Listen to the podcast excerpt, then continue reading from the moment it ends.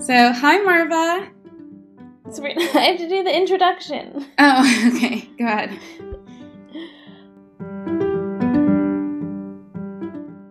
Hi, welcome to Sistery Untold. We're your sisters and hosts, Marva. And Sabrina. And in this podcast, we look at history through the eyes of sisterhood. All right. Now I'll say hi. Hi, Sabrina. hi. I saw a full rainbow today. I know, I saw your picture. You didn't reply. I also saw a rainbow. Not a full rainbow, but a rainbow. I also went to get that tea today. I went Mm. all the way to Kensington, got there, and it was closed on Mondays. Oh, So, no. Oh, my gosh. Yeah. Ah, struggles. Yeah, I feel like I have to do everything there is to do in the world before Thursday. Yeah, I literally last night like made a list. I was like, go here, buy these things. I'm like booked out solid like Monday to Wednesday until like Wednesday at 9 p.m. Oh, my gosh. So, Yeah. Yeah. Oh, well, hopefully it'll only be a month. It for sure will not. And I I'm very upset and oh very know. distressed. I was trying to think of a word of what I was feeling, and I was like dismayed, but then I was like, I don't really remember what that means, but it sounds right. That does sound right. I don't know what it is to be made, but to be dismayed sounds right. yes, I am dis something. Dis Yeah. satisfied. Disheartened. Anyways, Anyways. let's okay. talk about destroying the government. Yeah. Yeah. I mean, yeah, we could bring back anarchism and then just do whatever we want. Just kidding. That's, as we'll get into, Yeah. that's not really exactly what anarchism is, anyway. Also, if anybody listening wants to destroy the government, please don't, because that will just make us be on lockdown longer. Yeah, honestly. Unless you're going to replace it with a government that knows how to manage this better, like Taiwan or New Zealand's government, just like move them here, I'm okay with that. but yeah. Anyways, um, not to get political, let's talk about Yeah. politics for an hour. Okay. okay. um, I'm actually really excited for you to experience this episode because okay. it was just such a roller coaster. Um, hmm and yeah, I don't know how you do your episodes, but I basically like research as I'm writing them. And then so like I'm writing something down and I'm like shocked by it. and I'm just like, oh my gosh. Like, Yeah. but so today we'll be talking about Emma Goldman and Voltairine de Cleyre. Voltairine. Yes. Yes. Okay. Um, if you've never heard of them, don't feel bad because I hadn't heard of them in my life ever until last year, early this year. One of my students, who was a junior in high school at the time, was interested in them. And I was just like, she was way smarter than me. Anyways, I was like, I have no place being in a situation of authority, as a position of authority over you. But she was really interested in them and like the anarcho feminist movement um, Mhm. which I'd also never heard of. So I started like looking into them, and I just decided right away I wanted to do an episode about this movement. Um, I think Mhm. even back in June when we like started the podcast. So that's that's how we've ended up here. um, okay. yeah, and so before researching for this podcast, like I kind of said earlier, I thought anarchy was like a really bad thing of people just running around and like destroying things and doing whatever they want.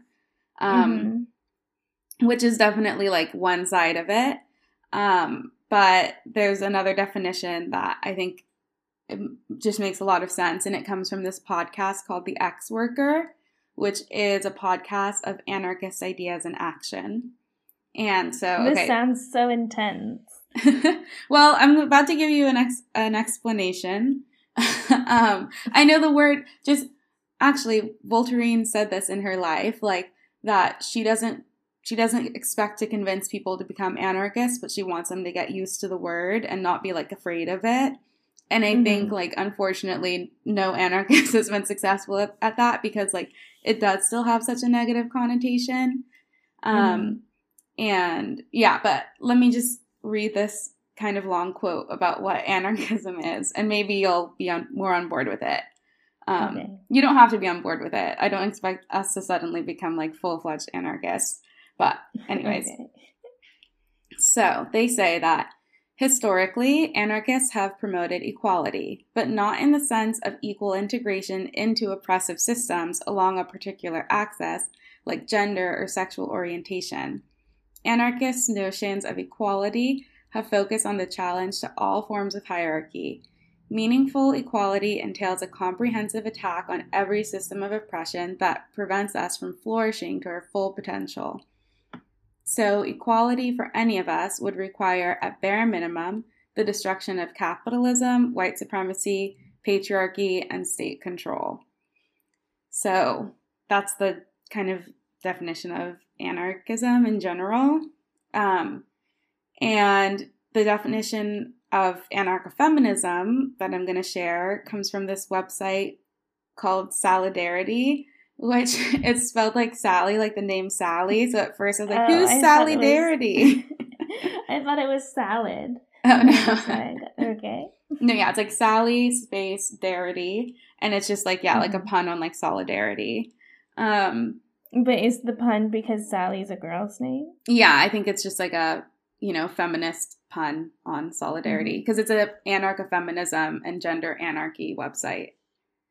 Um, mm-hmm. so unnecessary to have that pun, but okay. I don't know. It's just like a clever name. But Sistery is, is an unnecessary pun, I guess, on sister in history. No, it's not. It's a brand. Yeah, so is Sallydarity. okay, we'll argue about this later. Yeah, this is not interesting. okay. So, Sallydarity defines anarcho feminism as, quote, being against all oppression, domination, and authority, but focusing on gender oppression, not because it's most important, but because it affects so many of us and must be dealt with. I say gender oppression instead of patriarchy or sexism because I think feminism needs to be broader than just women's issues. Gender oppression includes patriarchy, sexism, homophobia, heterosexism, heteronormativity, transphobia, the gender binary, fat phobia, and other body image issues, sexual violence, etc. So that's basically what anarcho feminism is. So it basically takes anarchism combines it with feminism and just makes like a more focused version of anarchism. Mm-hmm. So, um, yeah, the hosts on Ex-Worker um, talk about how anarchism should always include feminism, but the female host of that podcast was like, sometimes in anarchist circles, like the men are really sexist, so that's why we still need to have anarcho feminism as its own thing. Mm-hmm. Um, and anarcho feminists believe that the struggle against the patriarchy is an essential part of class conflict, and the anarchist struggle against the state and capitalism. So they think you can't have just like one without the other. Okay, any questions on anarchism, feminism, or anarcho feminism? um, probably, but we'll have, I'll have to think about it. Okay, we'll see it in play in in the women's lives we're talking about. So hopefully that will help make it make more sense. Okay. Um. So Voltairine de Cleyre is a little bit outshined by Emma. Um, in terms of her legacy. So, in the spirit of Sistery Untold, we're going to talk mm-hmm. about Voltairine first. She was also born first, so it makes it easier. Um, okay. so, on October not October. I just made that up. It doesn't even say October on the page. on November 17th, 1866, Harriet Elizabeth Billings gave birth to her third and final daughter, who she named Voltairine. Harriet came from an abolitionist family in upstate New York, and her husband, Hector de Cleyre, was a French tailor who became a citizen through fighting in the Civil War. And it was Voltaire's father's idea to name her after one of his favorite philosophers, Voltaire. And at the time that Voltaire was born, her family was struggling with poverty and they were living in Leslie, Michigan. But after one of her siblings tragically died in a creek, the family um, moved to St. John's, Michigan. And then Voltairine's sister, Addie, wrote about their experience living in poverty in a time before welfare. And she wrote that, quote, to be aided by any kind of charity was a disgrace and not to be thought of. So we were all underfed and bodily weak.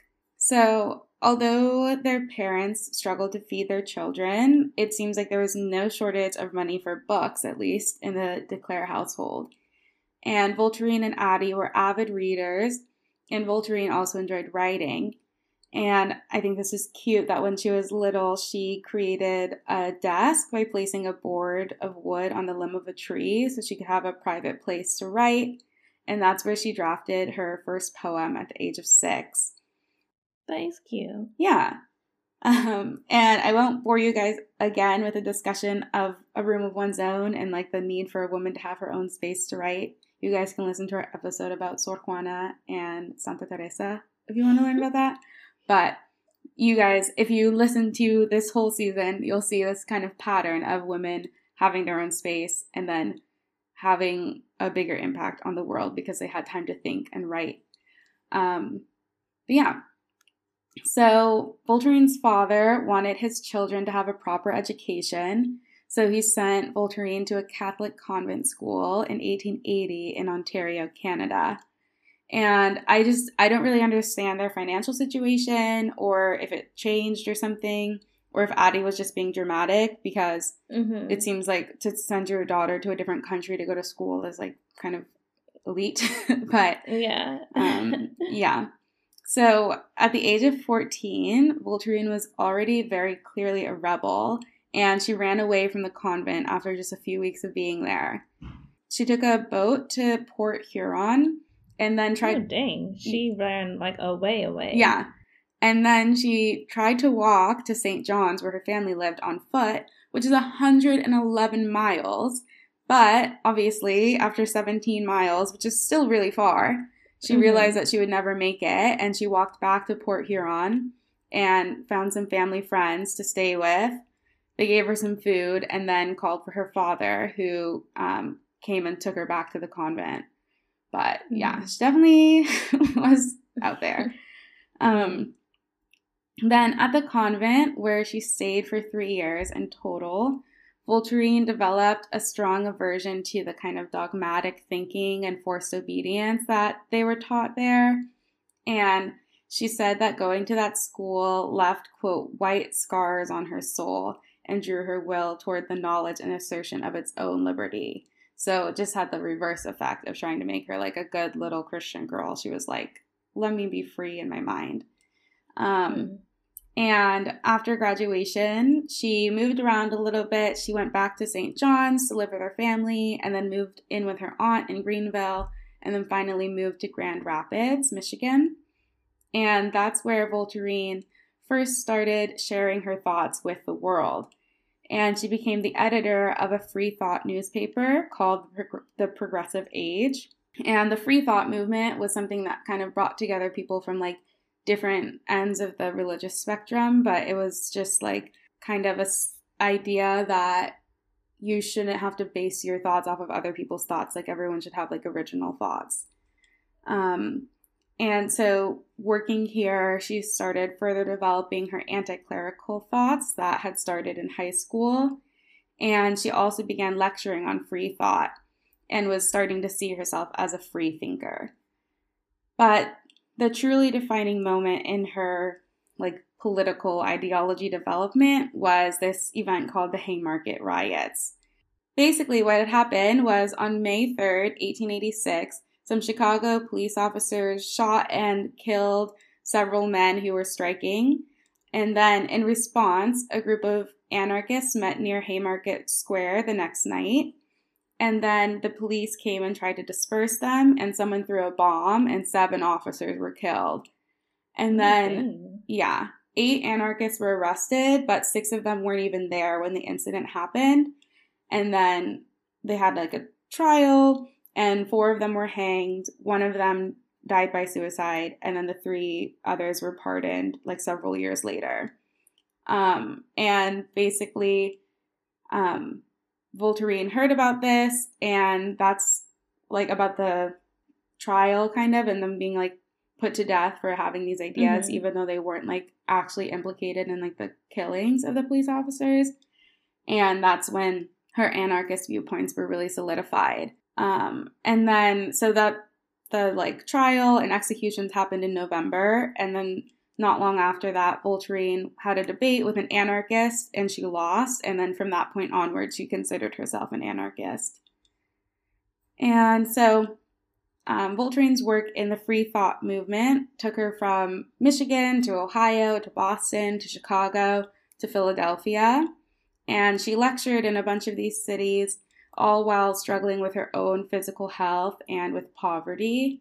So this is going to be a recurring issue is that she suffered from catarrh. I don't know like how to say that, but it's a sinus related mm-hmm. problem that would sometimes leave her weak and bedridden and like cause a pounding in her ears.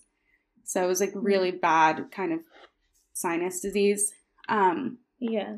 Yeah. And then in 1889, Voltairine settled down in Philadelphia and in 1890, she gave birth to her only child, Harry, who was fathered by another freethinker, James B. Eliot. And she never really had any interest in being a wife or a mother, so she and James agreed that her son would live with him, with a father. Oh, dang. Yeah, and Voltairine played no role in, in Harry's upbringing. Wow. Um, yeah, definitely not the norm, yeah. especially in like a Victorian kind of world. Um, mm-hmm. In 1892, now having really set down her roots in Pennsylvania, Voltairine founded a social group called the Ladies Liberal League. And she said the group's purpose was not, quote, to smile men into ticket buying and shame them into candy pur- purchase, but to host discussions on sex, prohibition, socialism, anarchism, and revolution. And I'm like, um, Dang. you know, you know how you were talking about she's like going around doing these like lectures and stuff mm-hmm. is she getting paid for this so i don't know how the paying works because she is always like struggling with money and she mm-hmm. like teaches english like tutors students but um mm-hmm. to like live but and she publishes a lot of stuff but i don't know like how much she's mm-hmm. getting paid um, it must be enough for her to like take trains and stay in hotels and stuff, but uh-huh. she's not like wealthy by any means. Mm-hmm. And also, like anarchists, they're not really about like wealth. So it would be kind of like like hypocritical if she was like making loads of money. Mm, I see. Yeah. During this period of her life, Voltairine fell in love with what Emma Goldman, her other sister, calls Voltairine's teacher, confidant, and comrade, Dyer Lum. He was a fellow anarchist and he was 27 years her senior, but he was really the first man to treat Voltairine as an intellectual equal. But unfortunately, he died by suicide in 1893, which left Voltairine heartbroken. And that's like the major love of her life. Like, there's not really anyone else people like talk about in terms mm-hmm. of her love. So, to support herself in Philadelphia, like I said, she earned a small income by teaching English and she did this in the Jewish immigrant community, where she set down really deep emotional roots and learned Yiddish well enough to read the Yiddish anarchist papers and translate some articles into English. Oh, dang. Yeah, really cool. Um, and her friend George Brown said that she would often teach from 7 in the morning until 11 o'clock at night and during all of this, she would also spend time writing, translating, editing, organizing, and speaking as part of her work as an anarchist activist. So she was super, super busy all the time. Mm-hmm. And in 1894, an English anarchist named Charles Wilfred Mowbray arrived in the US on a lecture tour. And in December, Voltairine welcomed him as a guest speaker to the Ladies Liberal League and at the end of this lecture, he was suddenly arrested by detectives and charged with inciting riot. Voltairine. That, hmm? Like, meaning that Women's Liberal League was a riot or some previous riot?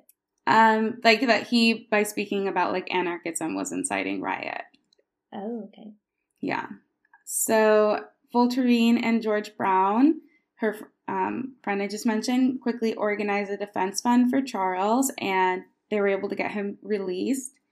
And then Charles went on to found an anarchist journal called The Rebel with another British man, and Voltairine became a regular contributor. And her friendships with these British anarchists, along with a lifelong dream to travel abroad, and a current concern that her declining health would mean like she's doesn't have that much time to live to fulfill that dream. Mm-hmm. Like she ended up deciding to go to England. So on June 13th, 1897, she sailed to England and she wrote about the ter- quote terrible food, the awful beds, and the disagreeable chattering of a lot of company. Um, well, well, well. Yeah, she was not a big fan. um, the food, she may have a point, but no, not in England on the boat. Sorry. Oh, okay. Yeah. Um, I thought she meant the food in England was bad, and I was like, well, she obviously hasn't had Prime Minister. um, no, yeah, this was sailing there, so that kind of shows like even though she was able to have enough money to sail to England, she wasn't like having like the best food or rooms or anything because mm-hmm. it was really uncomfortable. Yeah. Um, but I was surprised by how quickly she got there. Um, she arrived in Liverpool on June 19th, so only six days um, journey by boat, by ship, I oh, guess. Yeah, that is fast. Yeah. But I guess they must have like steamships by now mm-hmm. then. Yeah. So, a few days after she arrived, she made her way to London, which is where she stayed for the majority of her four months in Great Britain. And she took advantage of all England had to offer, and she saw shows and visited Westminster Abbey and went to Stonehenge. And she like wrote to her mother at Stonehenge, being like, "This is so beautiful. I love it so much." Um, and she visited the graves of some famous writers. Um, but she wasn't just there for tourism. um, and things got more serious when dozens of refugees from Spain who were anarchists who'd been put in jail without a trial and then basically tortured and then forced to leave the country as soon as they were released. They arrived in England and they kind of came in um, came in communication with the anarchists who were based there. And so Voltairine spoke in front of a crowd of 10,000 people at Trafalgar oh, Square. Yeah. About the atrocities that the Spaniards had endured. And she would also attend small gatherings in private homes. And at these gatherings, it's kind of gruesome. They would like show their wounds that they had gotten like while they were being tortured. Um, mm-hmm. And it was like really sad. Um, also, while in London, Voltairine met a group of French anarchists, and she ended up going to Paris for a week in August. And here she took a pilgrimage to Père Lachaise Cemetery, where 147 French political activists had been massacred. And there she collected fallen leaves and sent them to her mother. She was like very attached to nature um, mm-hmm. wherever she went. This is this is like so weird because I feel like I've never even met an anarchist before.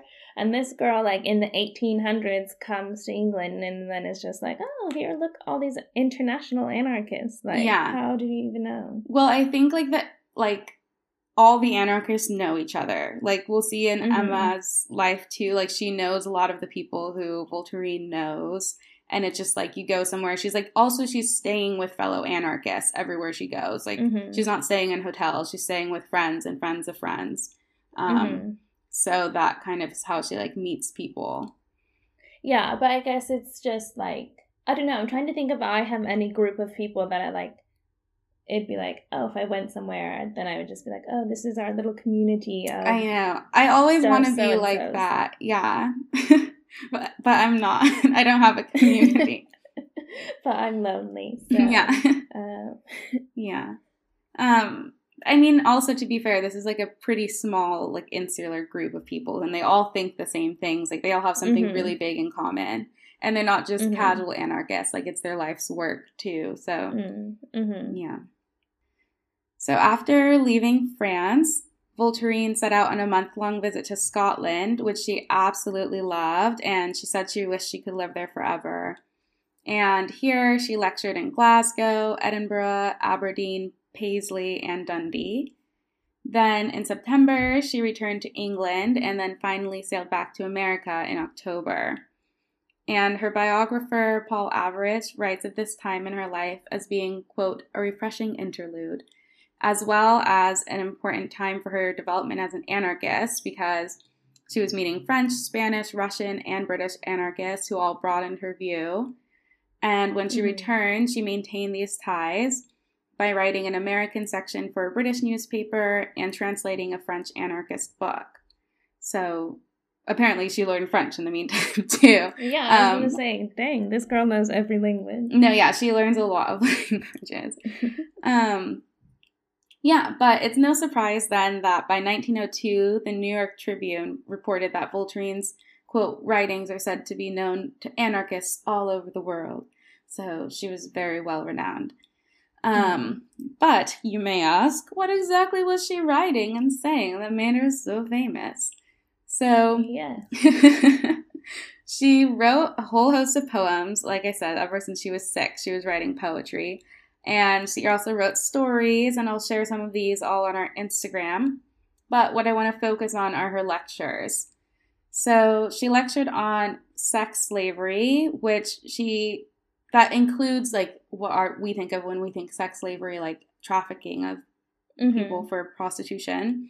But um, mainly, she was focused on condemning ideals of beauty that encourage women to distort their bodies, um, as well as like the creation of unnatural gender roles for children, which to me sounds really ahead of its time. Um, but that's something. But I don't really, Hmm. I don't really understand how is the like changing your appearance sex slavery. like this is just all included in her essay on sex, her lecture on Oh. sex slavery. It's just like Okay, Not- so these are just like other topics. Yeah, Okay. it's not. That's what I'm saying. She includes the thing that we think about, like human trafficking, but it's not just Mhm. about that. It's mostly about like just general societal, like, um, like misuse of women. okay, I see. Um, and she also talks about like marriage laws that allow men to rape their wives without any punishment or consequence, which is like Mhm. a really big problem at the time. Yeah. Um, and she said that, quote, every married woman is a bonded slave who takes her master's name, her master's breed, her master's commands, and serves her master's passions. So obviously that's really extreme, and that's not true Yeah. of every marriage ever. very, intense. yeah, but just And a little bit of a misunderstanding of slavery, but okay. I know, yeah. um, but yeah, she's just like this is like kind of like a foundational text for anarcho-feminism and this like idea of like hierarchy being like fundamentally bad and like institutions like upholding those hierarchies. Mhm. Um, yeah, and then she also wrote a memorial oration entitled "The 11th of November, 1887," which was a response to the Haymarket murders. And then in a speech called Why I Am an Anarchist, she talks about how women are denied liberty by socialization, the institutions of marriage, and by social pressures to have children. So her version of anarchism is like really like intertwined with like feminism. And in 1894, she wrote In Defense of Emma Goldman and the Right of Expropriation after Emma was arrested for stirring things up in New York. And this is a really flattering speech about Emma. And at one point, Voltaire even says, quote, the spirit which animates Emma Goldman is the only one which will emancipate the slave from his slavery, the tyrant from his tyranny, the spirit which is willing to dare and suffer. So, with that, we'll leave Voltaire for a moment and talk about our other sister, Emma Goldman. Mhm. so, with Emma, we're really lucky. I think I told you this already, Marva, because she wrote an autobiography. Oh yeah, Um, she's the one with the autobiography. Yes. Whereas, and she also wrote about Voltaire, and she wrote like a little biography about her. Um, but most of what we like read about Voltaire, um, or at least what I read about her, came from her biographer Paul Avrich. Um, and yeah, Emma begins her autobiography with moving to New York City alone at the age of 20 on August 5th, 18 on August 15th, 1889. She's just like you. yeah. Um, but her life actually began on June 27th, 1869, in the Jewish quarter of what is now Kaunas, Lithuania. And her parents. Oh, okay. Did not expect Lithuania. but- Yeah. Um, she came from a little bit of all over, but that's where she was born. And her parents were Tauba and Abraham Goldman, and their relationship was pretty tumultuous. Her mother had two children from her first marriage who were Lena, I don't know if it's Lena or Lena, and Helena. And Emma was the first child she had with Abraham. And neither of her parents were like super thrilled about her birth because when Emma was born, her mother was still in mourning of her first husband.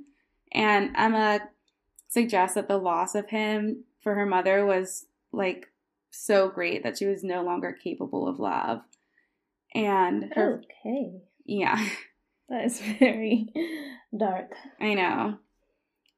And her father, Abraham, was disappointed that his first child was a girl, so he got Tauba pregnant again, and then Tauba gave birth to Emma's younger brother the next year. And her parents had two more sons, Herman and Morris, in 1873 and 1875, respectively. And despite them having like four children together, Emma describes her mother's quote sexual coldness and blames her, her mother, for her father's bouts of rage and violence, which sounds really, really unfair to me. It sounds like also like super like not feminist. I know, right? yeah. Yeah. Um Also, what kind of child knows about their mother's sexual coldness? I mean, Like, I don't think she you- knew that in the moment, but she's like reflecting on her life, you know. Mhm. Um, so after her father used her oldest sister's inheritance to make a bad investment and lost a bunch of money, he moved the family to Popeland and became an innkeeper. And here he was often subject to anti Semitism at work and made to feel really small, and then would come home and basically take his anger out on his family. So to me, like that is a more logical explanation for his rage and violence than his Yeah. wife, you know. Um, Yeah. Her her sexual coldness. yeah, and also extremely relevant is that her mom suffered with depression and was really withdrawn from her family in general.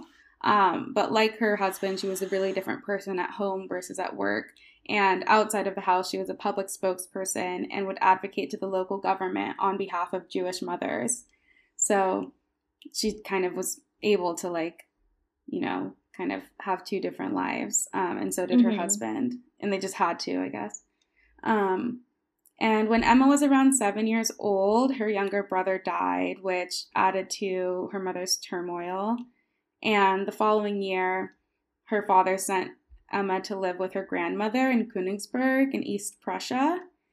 And before she left, her father threatened that he would beat her if she found out she had misbehaved. And despite this toxic culture at home, she really missed her family, and even more so when her grandmother abandoned her without any ex- explanation. Oh my gosh. Yeah. So then Emma had to live with just her aunt and uncle. And her uncle was physically abusive and extremely demanding and took Emma out of school so that she could stay home and do housework.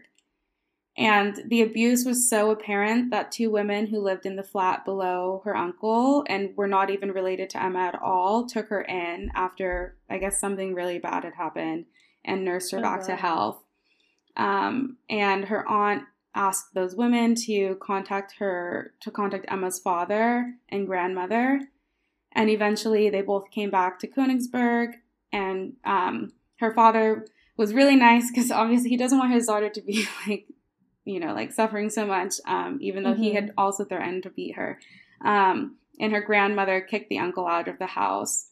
Um, Oh, that's good. yeah, I'm like, you shouldn't have left in the first place, but Yeah, Yeah. but I mean, it's not. I feel like she, although she left, she probably in her mind wasn't abandoning her. She was Mhm. like, oh, like there's still two adults that Mhm. she must have trusted somewhat to yeah, look after her. which she shouldn't have. But yeah, but you know, how would you know? Like, you never know that. Like, Yeah, I guess.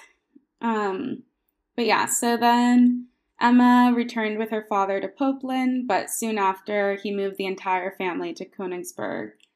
And Emma's formal education um, was a mixture of private tutoring and strict Jewish schools. And at this time, being educated in high German culture was very important to Russian Jews, which sounds like such a specific and weird combination that I had no idea about. Um, but I guess that was the trend. So she read lots of great works of literature and they really inspired her. And when she was 11, her German teacher took a special interest in her and took her to her first opera, which was her first real introduction to like Western European culture.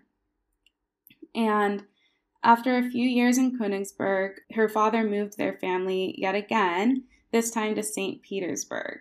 And here, Emma was in a cultural epicenter, but she was too young to really get involved in the political action that she was kind of getting an interest in.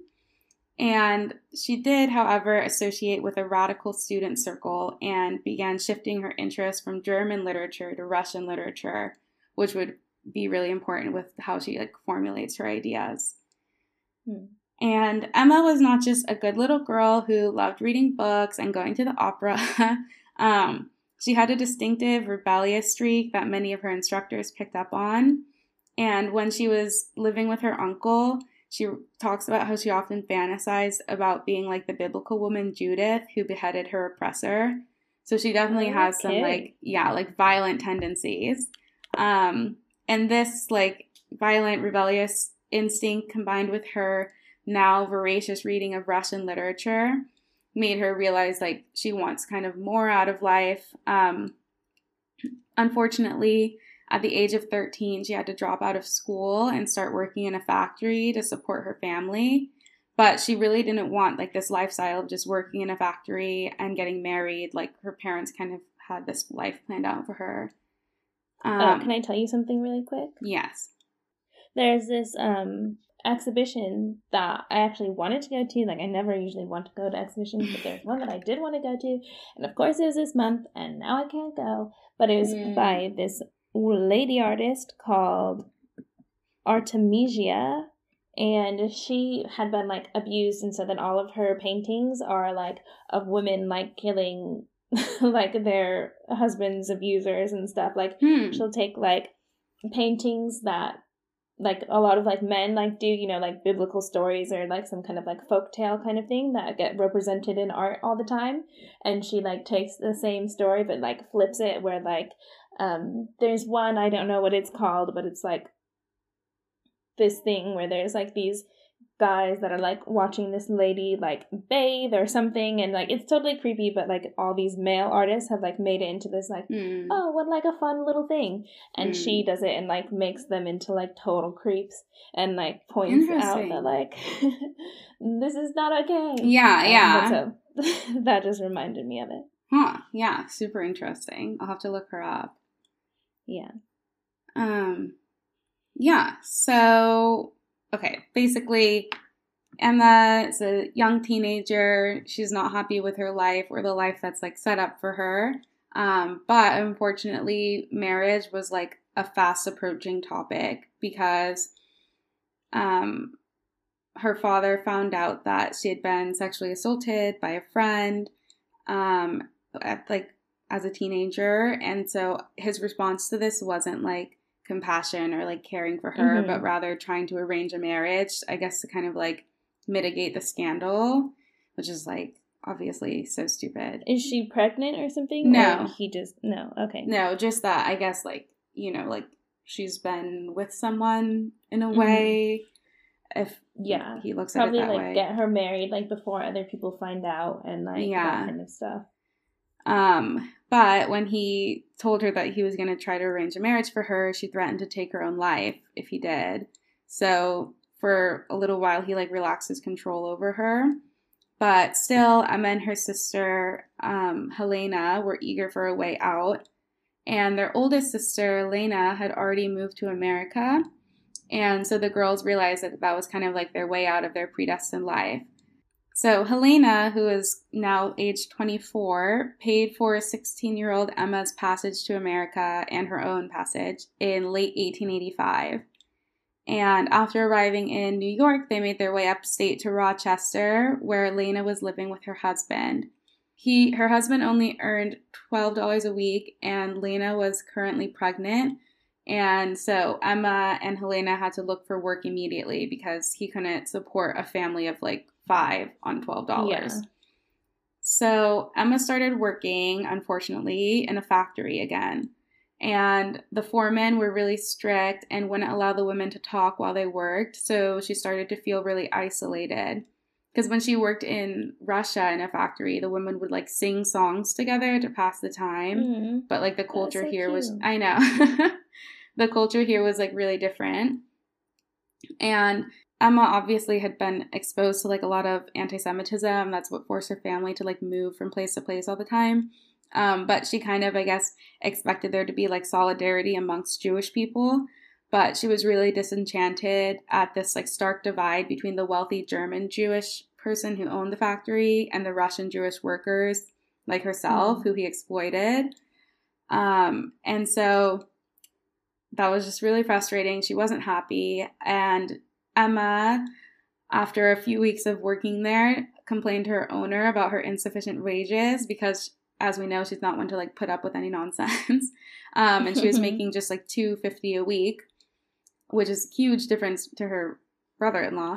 Um, yeah. and he refused to give her a raise, so she quit and found another job. And Emma found a kindred spirit in Jacob Kershner, a fellow Russian Jewish immigrant who loved to read and dance and also hated the factory life. And at 17, Emma got engaged to Jacob.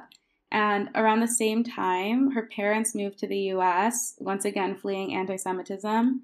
And suddenly their house had Emma, her parents, her sister, two brothers, and her fiance. Oh gosh. Yeah, and it was just way too crowded. So Emma and Jacob got married sooner rather than later so that they could live together on their own.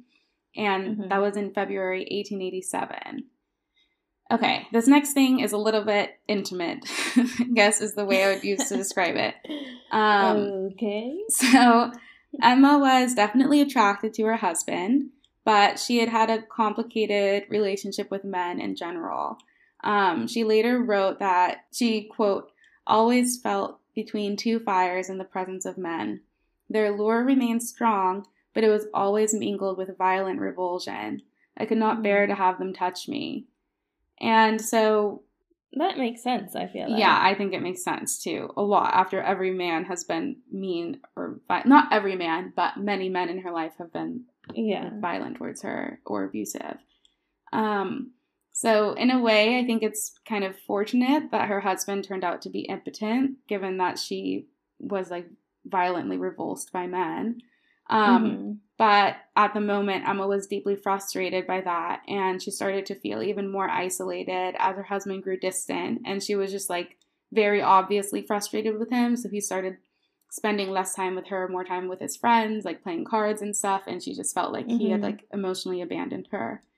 Um, and since divorce wasn't really an option in their traditional Jewish community, for a while she stayed with her husband and sought, sought purpose in and community elsewhere. So in 1887, again, we have the Haymarket riots. When she read the speeches that the men gave, the condemned men gave at their sentencing, she felt really outraged and was really upset that they actually were executed. And she felt so passionately about this that she once threw a glass of water at her relative who had spoken ill of the Haymarket martyrs. Oh Um, so gosh. she's really upset.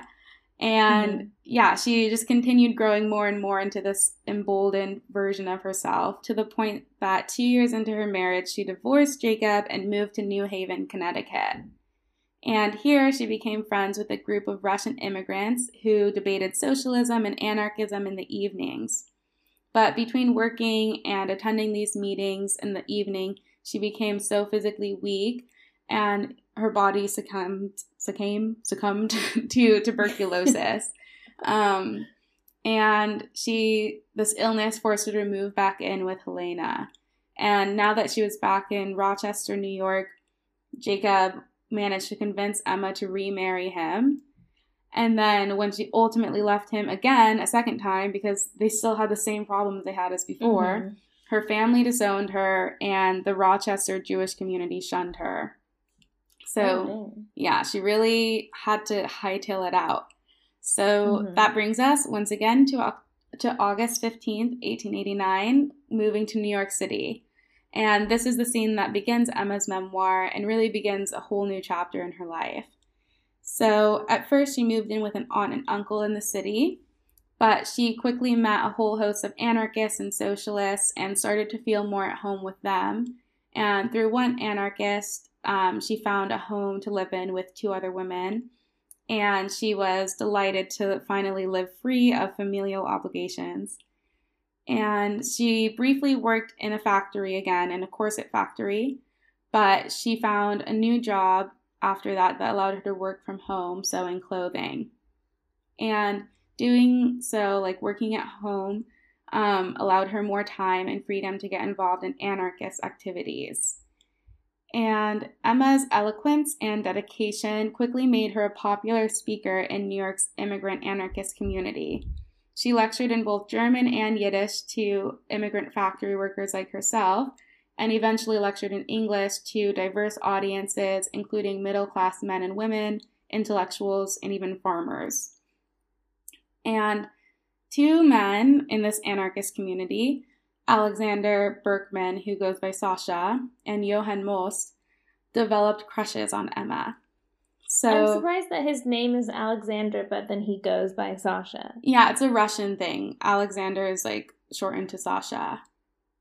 Really? Mm-hmm. And it's a boy Oh. a boy nickname. Um, so Johann, who is um, German, and Alexander, like I said, is Russian. Um, Johann only really liked Emma when she thought what he thought. And when she started developing her own ideas and getting attention from the press, he basically stopped liking her. And that's when Emma first realized how much sexism and hypocrisy was in the anarchist community. Mm-hmm. And Alexander, or Sasha, actually liked Emma for her own strength and originality. And within a year of knowing each other, they became romantically involved and moved in together, along with Sasha's cousin, Fedja, a young artist. And they kind of had like a communal living situation. Um, and living with them, Emma finally felt loved and genuinely happy for the first time in her life. So it's good. I'm yeah. happy for him. it is good. I know it's turning around, but there's going to be some drama. um, so after Emma posed nude for Fedja, they both revealed Fedja is a boy. is or a girl? boy. Okay. Yeah. Um, there was another girl living with them, Anna Minkin, who was her former roommate, and she lived with them for a little while. And um, Sasha also hooked up with her, so they have like free Okay. love situation. Um, okay, I see. but they've revealed after that that they were both were in love with each other. Um, and then eventually they told Sasha, and he was like, he kind of already knew, like you could tell. Um, so oh wait, what? she's in love with Fedja. She's in love with both of them. okay. So the three of them, um, and also like I said, like Anna Minkin and Anna's sister Helen, um, often lived together in like commune style living, and they moved from New York to New Hampshire to Massachusetts. Um, and they started a few businesses together, but none of them really lasted. And all the while, they all remained deeply involved in the anarchist movement.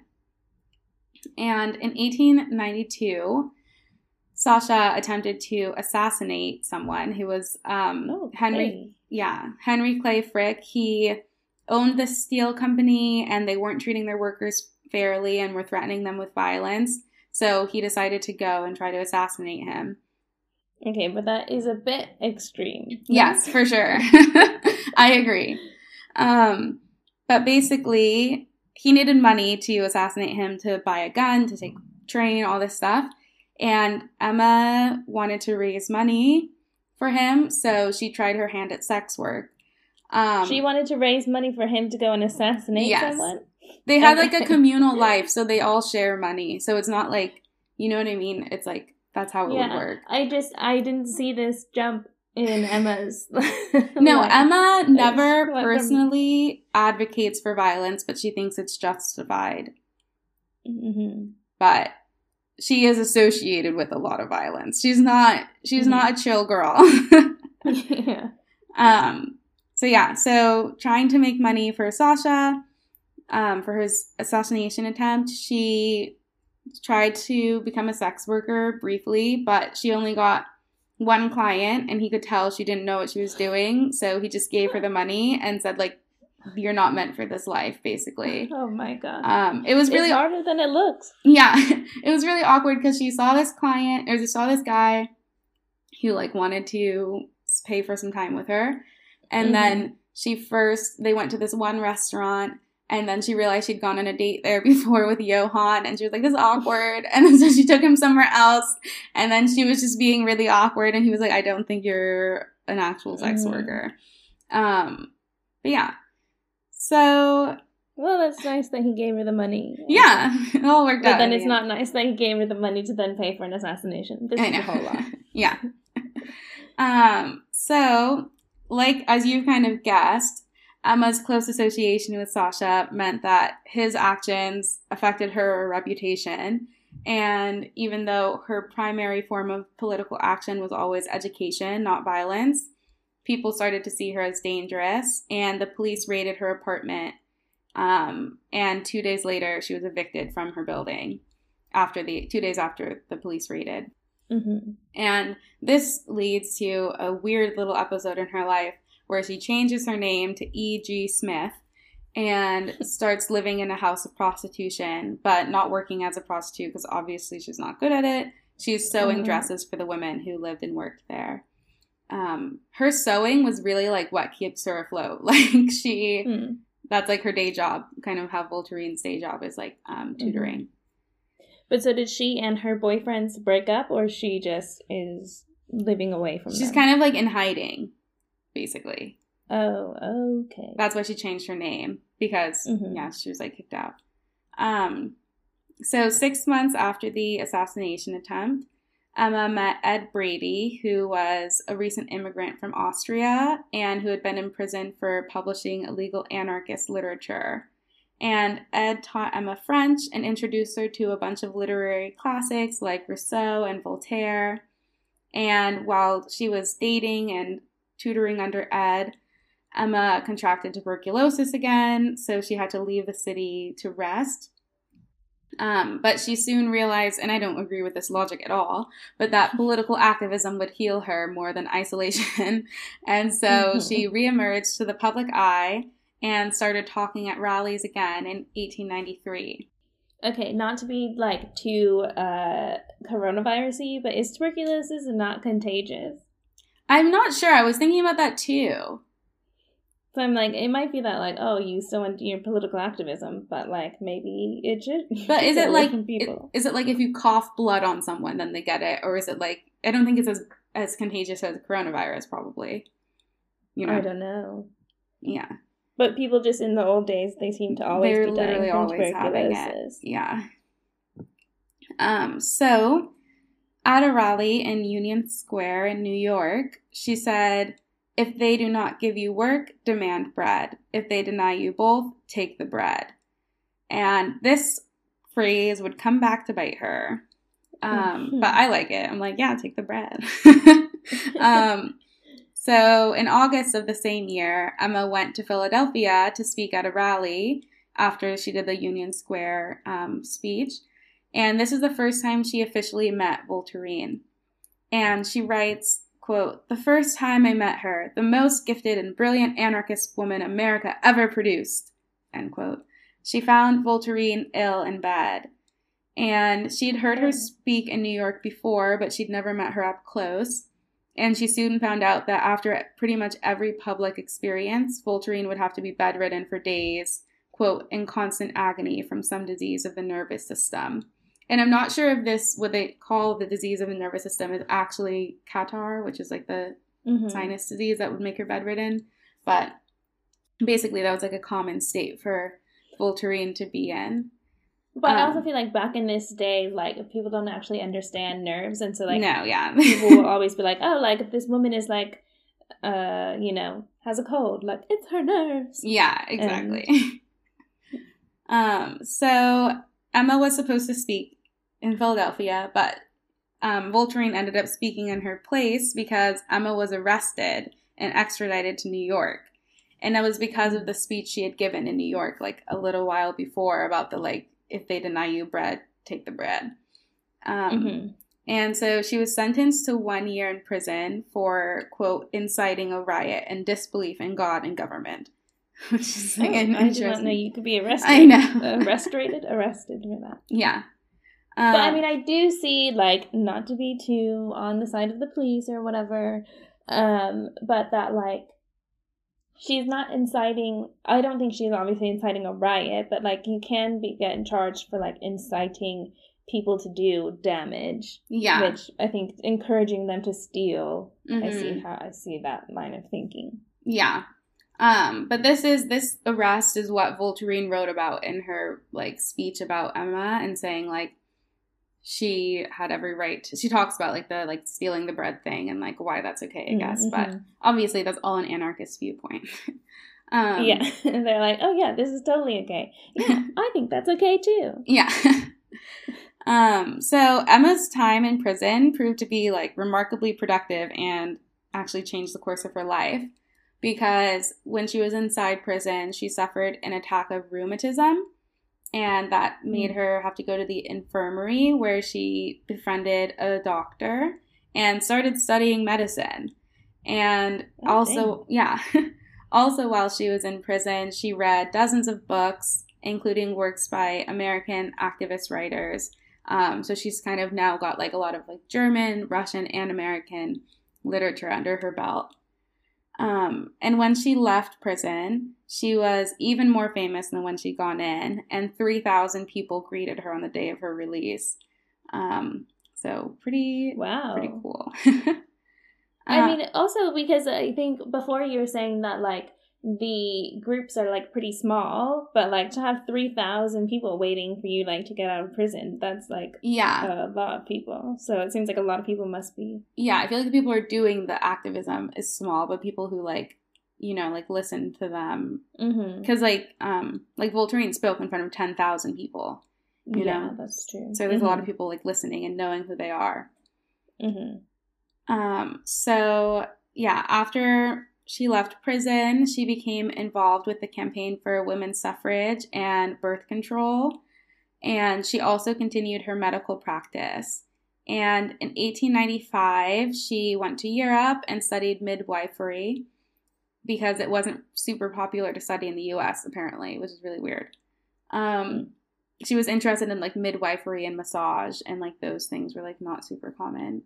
Um, hmm I think I did read something one time about you know how like giving birth has changed over the years, and that it was Mhm. like because in the eighteen like late eighteen hundreds is when like people actually have some scientific education, and so being a doctor becomes like an actual career rather than Mm. just like a let, let me put leeches on you and so Yes. like that led to a decline in like women who were like midwives and that kind of stuff Mm, because it didn't have okay. the same like formal training and obviously if a man can do it a man i'm sure can do it better and yeah. so when as doctors came up then like midwifery went down Yeah. Wow. Thank you, Marva. That is super Yeah. answers my question. you're Um, very welcome yeah.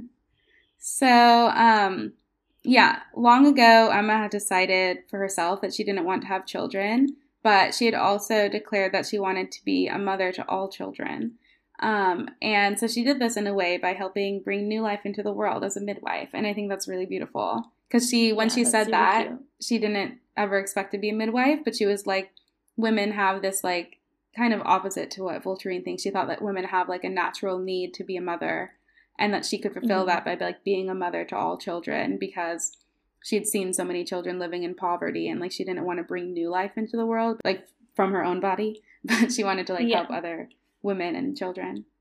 yeah and like the whole like it takes a village kind Yeah. of thing i feel like Yeah.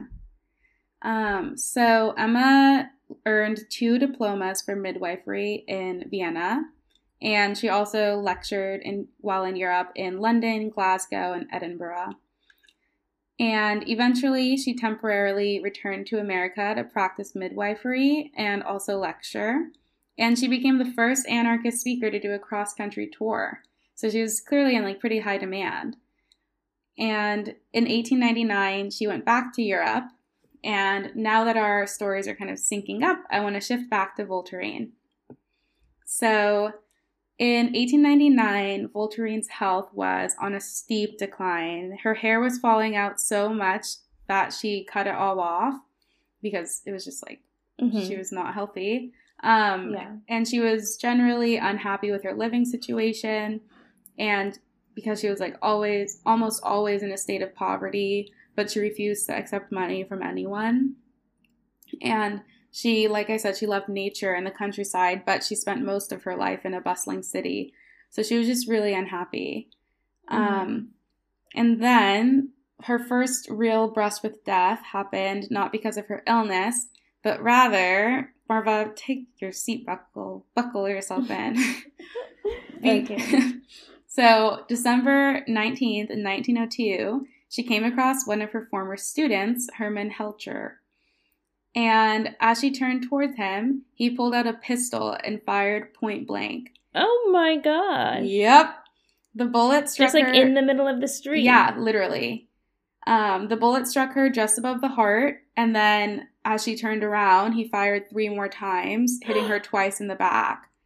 Oh and oh my gosh. Somehow, Marva, when I tell you this woman is a fighter, believe me, she ran half a block while she oh has three gosh. bullets inside of her and then she mm-hmm. collapsed. Mm-hmm. Fortunately, one of her other students who was in the area um, and was a doctor rushed to help her. That is fortunate. Yeah, and he just happened to be. I know. um, and she was taken to Hahnemann Hospital where her wounds were pronounced fatal.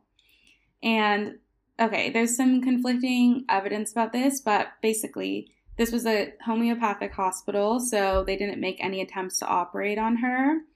And so they just she just had three bullets inside of Why her. Why did they take her to a homeopathic I hospital? I don't know. Um, however, Emma Goldman writes that um, like had the ones the bullets from her back removed, but not the one in her chest because it's too close to her heart. But everyone mm-hmm. else says she didn't have any bullets removed, so I don't know hmm. why Emma said that. Okay, um, but wait. So why did she get shot in the first place? So I'm gonna get to that. Don't worry. Okay.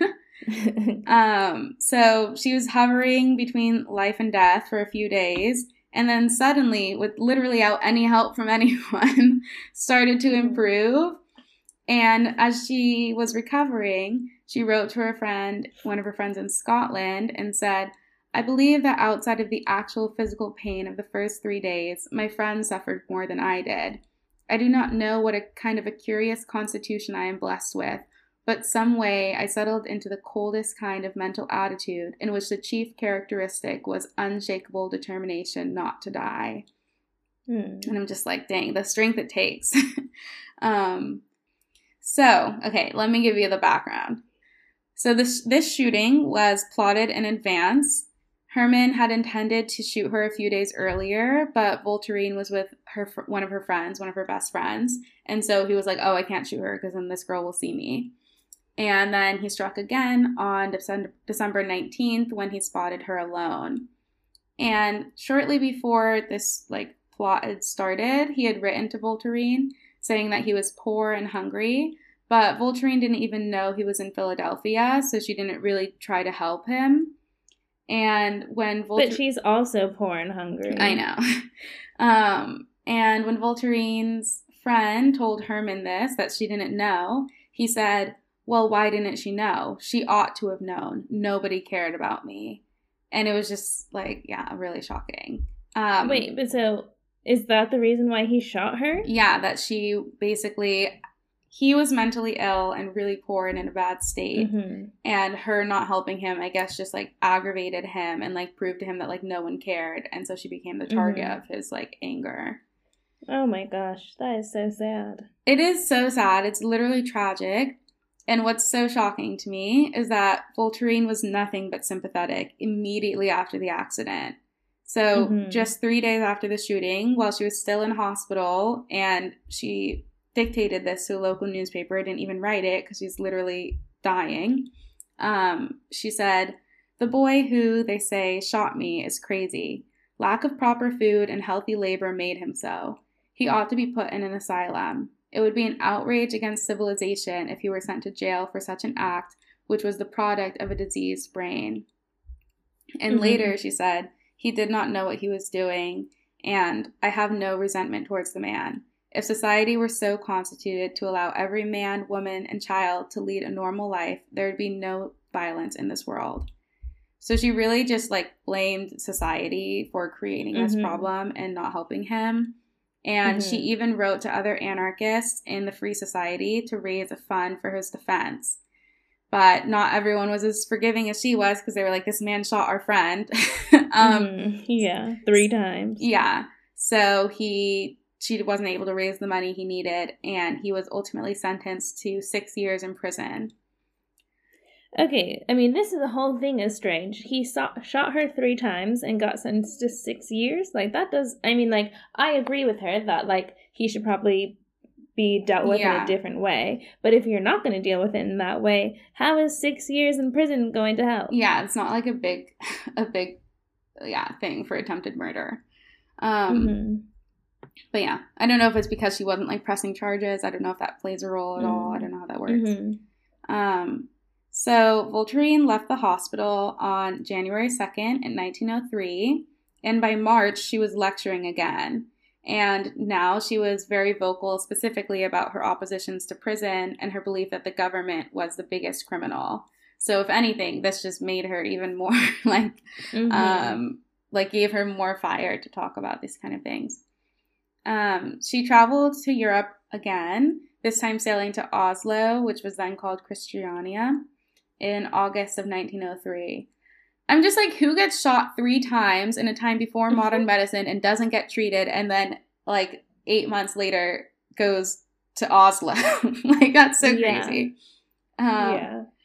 but so another like unfortunate turn of events is that for some reason the local press in Oslo reported that quote a good-looking young American lady had come to assassinate the Kaiser who was visiting from Germany. Oh my god. Yeah, I don't know where they got this rumor from because she literally wasn't.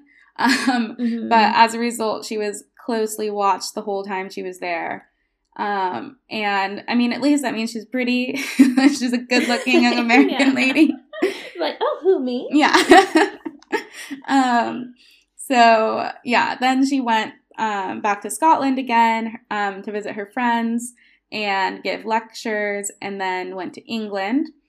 And in England, one audience member actually compared her to Emma, and he said she was very nice looking, not like Emma, and a good speaker, oh god. which is so sad. So I guess yeah, I guess the whole being pretty thing um is quite a compliment. Yeah, it's a theme. nobody's afraid nobody's afraid to say like I know, yeah, but Emma's ugly. Yeah, it's poor Emma.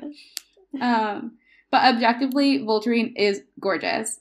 I don't know if you saw her Instagram post, but she's so pretty. um, Oh, I didn't I haven't seen it. I'll look at it in just a minute. Okay. I'll look at it right now. Okay, okay. so once again, this trip to Europe revived her, but unfortunately, not for long, because she re- she returned to the U.S. and her chronic illness started acting up. And worsened to the point that she suffered from temporary deafness in early 1904. Oh, Um, God. if you'll remember, she had the pounding in her ears, and she compared it to like a Mhm. locomotive train, is like what it felt like. And then eventually, she became deaf for a while. And her sickness was so bad that she actually had to stop lecturing, and her friends formed a group called Friends of Voltairine de Cleyre to raise money for her. And they telegrammed Emma Goldman, who agreed to become the secretary of the fund. So at this point, their friendship had been kind of on and off because they definitely respected each other, but they definitely also didn't always agree with each other. Um, Mhm. Voltairine wrote about their differing views, saying, Miss Goldman is a communist. I am an individualist. She wishes to destroy the right of property. I wish to assert it. I make my war upon privilege and authority, whereby the right of property, the true right in that which is proper to the individual, is annihilated. She believes that Mhm. cooperation would entirely supplant competition. I hold that competition, in one form or other, will always exist, and that it is highly desirable it should. So, I mean, to me, I kind of I get Voltaire's version a little bit better, um, Mm-hmm. like an individualist type of anarchism. Um, Okay, so I just looked up Voltaire, and mhm. she is pretty. But also, is. in Emma's defense, Emma is like very cool looking. yeah, Like she's got that like nerdy cool like vibe, you know? hipster. Yeah, for sure. Yeah. My thing with Emma she just kind of always looks old. like I found like Yeah. one picture of her that she looks kind of like young in, which is fine. Like I think it's good for women to be allowed to age. Um, Mhm. But like mostly, she just always has this kind of like aged, you know, wisdom vibe about her. yeah. Whereas like Voltairine always looks really young. Uh huh. I feel like some people just look that way. Yeah. Okay. Some people, some of us, obviously look young and think that you and I are twins. Yeah. Even though I'm four years older than you. Mhm. So, as Voltairine's health declined, so did the anarchist movement in the wake of McKinley's assassination, President McKinley's assassination in 1901. And this is a whole lot to get into, but basically, like I said, Emma's associated with a lot of violence, even though she doesn't directly do Mhm. it. Um, so, the person who killed President McKinley says he was inspired by Emma Goldman. And oh shoot. yeah. And so she and a bunch of her friends were arrested temporarily. Um, but amazing as she is, kind of like a Voltairine style, um, Goldman offered to, like, because McKinley had a few days between when he was shot and when he died. Mhm. Um, and Goldman offered to provide, this is actually also pr- maybe just being savage, but she was like, she offered to provide him with nursing care, referring to him as, Oh, quote, gosh. merely a human being. Um, oh my gosh. yeah. I'd be like, that's okay. yeah. Yeah. They're like, you're in jail Oh, because we think you yeah. orchestrated his assassination. yeah. He's Yeah. just like, it's okay. I'll die. Like, yeah. oh gosh. Um and so after this, Emma started using the name E.G. Smith again and left the public life and took on a series of private nursing jobs. Then in 1903, an anti anarchist law made it so that foreign anarchists couldn't immigrate. And Theodore Roosevelt, McKinley's successor, declared his intent to crack down, quote, not only on anarchists, but on all active and passive sympathizers with anarchists. So the anarchist movement was in a really bad place. Voltairine is Yeah. sick. Emma's like in hiding. Um, yeah. Well, I guess I mean I still don't like fully like see the appeal of the anarchism, but I feel like if you I mean, I don't know, like if he was like the like dictator and you assassinated him, then like mhm. maybe I could see where you're coming from, but like you assassinate the like democratically elected president. Yeah. like, Also, let me just say the person who assassinated McKinley was never fully accepted into like the anarchist group. Like he tried to become Mhm, friends mhm. with like Emma and her friends, but they were really weirded out by that by him and they thought that he was actually a Mhm. spy because he kept asking really weird questions. mm, But he just turned out to be um, kind of like mentally ill in a in a way that led to him having violent tendencies. Um, Mhm. Obviously, not. I zero percent think that mental illness is like leads you to being violent, but like yeah. um, he like was in a time with no treatment and was Mhm. feeling rejected by people, etc. And so Mhm. that led him to like s- some kind of like erratic behavior, which was assassinating the president. Um, Yeah. But he doesn't like stand for the anarchist movement, and that's why like Emma and her friends were released because even he, the guy Mhm. who assassinated McKinley, said like, yeah, like Emma kind of inspired me, but she had nothing to do with this, and so there Mhm. wasn't really like a reason for them to hold her. yeah. Yeah.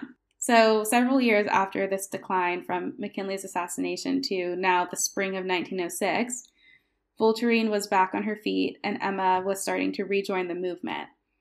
And in March of that year, 1906, Emma launched Mother Earth, which was like a anarchist publication. And Voltairine and several of her friends became regular contributors. Also, this year in May, Sasha, remember good old Sasha who assassinated Mhm. that guy, finally released, released from prison. So he oh, I on. didn't realize that he actually assassinated. Yeah, no. just talking about uh, it. it, was attempted, but he went to jail Oh, for it. Yeah. Yeah. Um, so now ever it's kind of like the band's back together. They're all working on Mother Earth. Um, So Emma wrote frequently about anarchism, politics, labor issues, atheism, sexuality, and feminism in her publication. Then in 1907, Sasha took over Mother Earth while Emma toured the country trying to raise funds for the publication. And later that year, she actually served as a delegate from the US to the International Anarchist Congress of Amsterdam. So she was like fully back into it. Mm-hmm. And when she returned to the US, Emma started a really busy period of her life. For 10 years, she was traveling around the country nonstop. Her audiences were often packed, and people from across the political spectrum acknowledged her magnetic power. Hmm. And during this period, she met and fell in love with Ben Reitman, and they technically had an open relationship, but at this point she was only with Ben, and Ben was just with other women. Um, so it wasn't like the oh. best kind of open relationship. Um, and she published a book called Anarchism and Other Essays in 1910. In the same year that Emma's life was taking off again, Voltaire's health, both physical and mental, was on the decline. In 1910, she found herself disillusioned with her life's with her life's work and wrote to a friend, "I can see no use in doing anything. Everything turns bitter in my mouth and ashes in my hands." So, Voltaire moved back to the Midwest and settled in Chicago. She was briefly reinvigorated by news of the Mexican Revolution, and Emma wrote that for Voltaire, the Mexican cause was, quote, of most vital consequence to her. She devoted herself entirely to it, writing, lecturing, and collecting funds. And it seemed like this was the kind of thing that Voltaire really needed to keep her going. And she was so inspired by what was happening in Mexico. Um, and she wrote to friends that they're part of the quote, actual death struggle for what we anarchists pretend to believe in. So she like really believed in the work they were doing. Mm-hmm. In July 1911, Voltaire became the Chicago correspondent for Regeneracion and organized the Mexican Liberal Defense Fund. She even started studying Spanish, and in September, she prepared to go to LA to be closer to the struggle. But hmm. sadly, she fell ill again, and she never got to go on that trip. So, her last and one of her most famous poems, called Written in Red, which is literally written in red ink, um, was published in Regeneracion towards the end of 1911.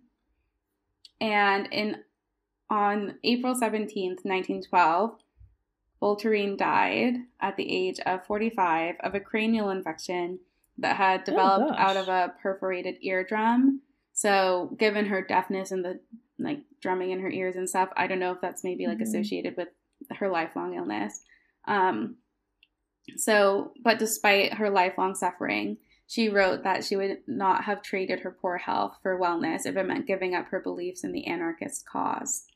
So, yeah, that's that is dedication. I know, truly.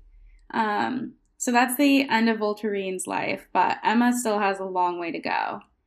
so, in 1916, Emma was briefly arrested for spreading the word about birth control, along with Margaret Sanger, who I'm sure is a familiar name in the feminist community. Um, and Margaret Sanger had coined the phrase birth control just two years earlier. And if Margaret is not a familiar name, is there anything that she we should know about her? Well, she's a famous feminist from this period, but I mean, she's kind of controversial because she sometimes was like um, promoted eugenics basically. Oh. Um, okay. But she was really involved in like the birth control movement and stuff like that. Um, mm-hmm. So on June 15th of the next year, shortly after Congress had passed an act requiring mil- military conscription, because here we are, it's the war, World War One. Mm-hmm. I don't know how to like introduce that. it's the war. yeah, the Great War. Um, so Emma was arrested again, this time for conspiracy to induce persons not to register, which was an act of rebellion against conscription, because of course an anarchist is going to be like, you can't force people to fight in war. Um, mm-hmm.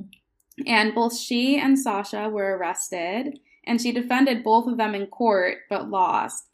And she was her own lawyer. Yeah. I know. No. For Sasha I and mean- herself. But like, I listen to a lot of true crime podcasts, and the Mhm. only people who do that are psychopaths. But- Ooh, interesting. I guess, I guess we'll give her a pass. No, I think she used the First Amendment as her reason. Like it was free speech to say they don't have to register, um, but they didn't buy it. So Mhm. she was sentenced for two years in prison. And she wrote to a friend about this, saying, Two years imprisonment for having made an uncompromising stand for one's ideal. Why, that is a small price. So she's just like unbothered. Um, Mhm. And President Hoover, while Emma and um, Sasha were in prison, wrote Emma Goldman and Alexander Berkman are beyond doubt two of the most dangerous anarchists in this country, and return to the community will result in undue harm. So, Hmm. that his statement combined with widespread anxiety about Bolshevism, which was like the Russian social like communist movement, and the fact that Emma and Sasha are both Russian immigrants, that Mhm. resulted in them being deported as soon as they were let out of Oh, dang. prison. Um, Uh-huh. So they ended up in Russia, where Emma heard um, a commun- She once heard a Communist Party official say that free speech was a bourgeois superstition, and when they met Lenin himself, he told them that quote there can be no free speech in a revolutionary period. And this just really, really rubbed Emma the wrong way because her whole life she's been Yeah. about like you know people's rights. um, Yeah, but also, how is it a superstition? I know, a bourgeois superstition. Yeah, I don't know. Um, I think I still am kind of like I just don't really understand what it is that they want because like before I thought they wanted like communism, like yeah, so she like, was a "Oh." communist. Yeah, this is like mhm. her stance on the communists is gonna cause some drama because like she just changed her mind, basically not changed her mind, but like realized it's like not actually that great when it's like put into Mhm. practice. Um, Yeah. yeah. So after they helped us with a strike that ended up turning into a really violent rebellion, Emma and Sasha left Russia and moved to Latvia in 1921. And eventually they moved to Berlin, where Emma wrote two more books called My Disillusionment in Russia and My Further Disillusionment in Russia um, in 1923 and 1924. These titles were not her choice. They were like the publisher's choice to just sell more books. Mm. She wasn't like super I like it about though, that. really. yeah. Um, then in 1924, Emma left Sasha and moved to London. And as soon as she got there, she was invited to a reception dinner in her honor where over 200 guests attended. And this was like a fancy dinner. It had um, the famous philosopher Bertrand Russell, who Marva, you read his book before. You didn't like it, I think. did. Yeah. yes. and the novelist H.G. Wells, who's also super famous. Um, Mhm. and both in London and Berlin, Emma kind of had this issue where whenever she spoke ill of the Communist Party, people were like rubbed the wrong way. And so when this happened at the party, some people even left the dinner because they were like so upset. And like other people just like berated her for like speaking ill of the Communist Party and saying like, oh, you just need to give them time. She's like, no, Mhm. I they don't care about people. Yeah, Um, she's like no, like I met their leader, and Yeah. Um, so even in England, Emma faced the risk of deportation. So she married an acquaintance, James Colton, for British citizenship in 1925. And this new status allowed her to travel with a lot more ease, and she went to Canada in 1927. And in 1933, she was briefly permitted back into America as long as she promised not to speak about any political events. So she stayed from February until May of that year and then removed to Canada and then moved to France. In 1936, while she was in France, um, she wrote to Sasha because he didn't come to see her on her birthday. Um, and then he called her, and it was like a weird phone call, I guess. Um, and then it turned out that Sasha had attempted to take his own life. So she like rushed to Nice to see him. But by the time she was there, he was already in a coma, and then he Oh, passed no. away that evening. Um, and this wasn't the first time Sasha had like considered taking his own life, Mhm. so I guess it's not like a huge surprise, but it's still obviously a shock. Um, Mm-hmm. And then on February 17th of 1940, um, Emma suffered a, de- a debilitating stroke and became paralyzed on the right side of her body, which rendered her unable to speak. And just considering she had been this great speaker who literally traveled all over America multiple times, that must have been like so hard for her. Um, and so for a few months, she was starting to make gradual improvements, but then she suffered another stroke on May 8th and then died on May 14th at the age of 70. And yeah, she lived to be quite old. yeah, For for like sure. that back in the ti day. Yeah. Um, and so the United States actually allowed her body to be brought back to be buried, and she and Voltairine are buried um, in the same cemetery. Oh, that is cute. Yeah, near the graves of those who were executed in the Haymarket riots. So that was the event that inspired both of them to really become anarchists, and now they're buried Mhm. near each other and near those people. So yeah. that's really Circle cool. That's life. yeah, that's in the German Waldheim Cemetery in Illinois. Um, yeah, so I know this has been a super long episode. I do have a couple little things to say a little bit more. Um, but basically, Voltairine's biographer, Paul Avrich, calls her, quote, a brief comet in the anarchist firmament, blazing out quickly and soon forgotten by all but a small circle of comrades whose love and devotion persisted long after death. And what's really ironic is that pretty much everything I read about Voltairine complained about her lack of recognition and canonization within the anarchist movement to the point that I feel like she's kind of famous for not being famous because so many people Yeah. are like obsessed with writing about her. Um, Mhm. and I read a couple interesting theories about why she isn't as popular as Emma Goldman. And one is that her writing, for the most part, wasn't rooted in like contemporary political events. It was more like just like general thoughts. Um, Mhm. but the Mexican Revolution and the Haymarket riots were the exceptions. But generally, she was just talking about her ideas. Um, Mhm. And then another theory, of course, is that she died young, and so there's less to remember her for.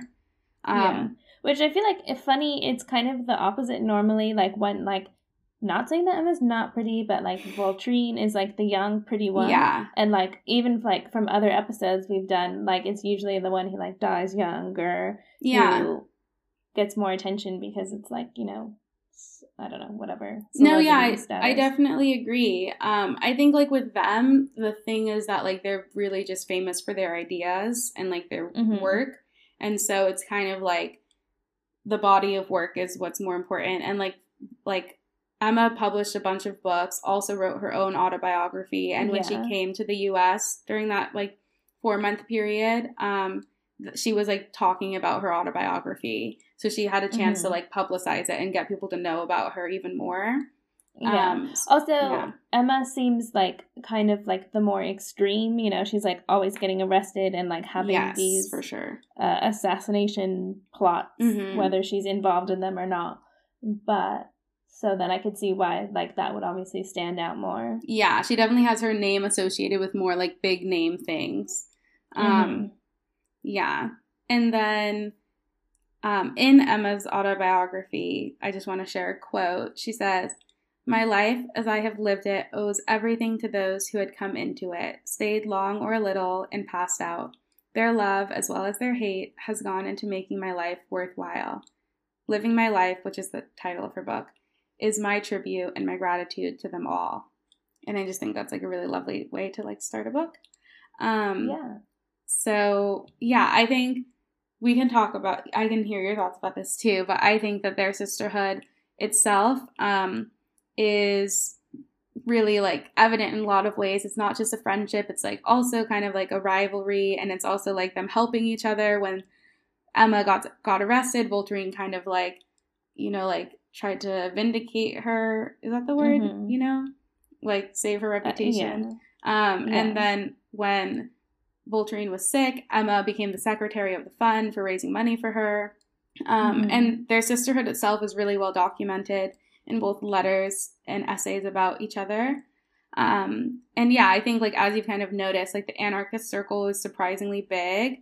Um, but even though they were in different cities and from different cultural backgrounds, they were still pretty central figures in each other's like smaller circles within the movement, and they cared mm-hmm. about the mm-hmm. same causes and knew all the same people. So, yeah, that's, yeah, that's and I feel like also Emma, because she wrote a biography about um, Voltaire, like mm-hmm. that's also a part of why we have so much information about her, even if she was less famous when she was alive.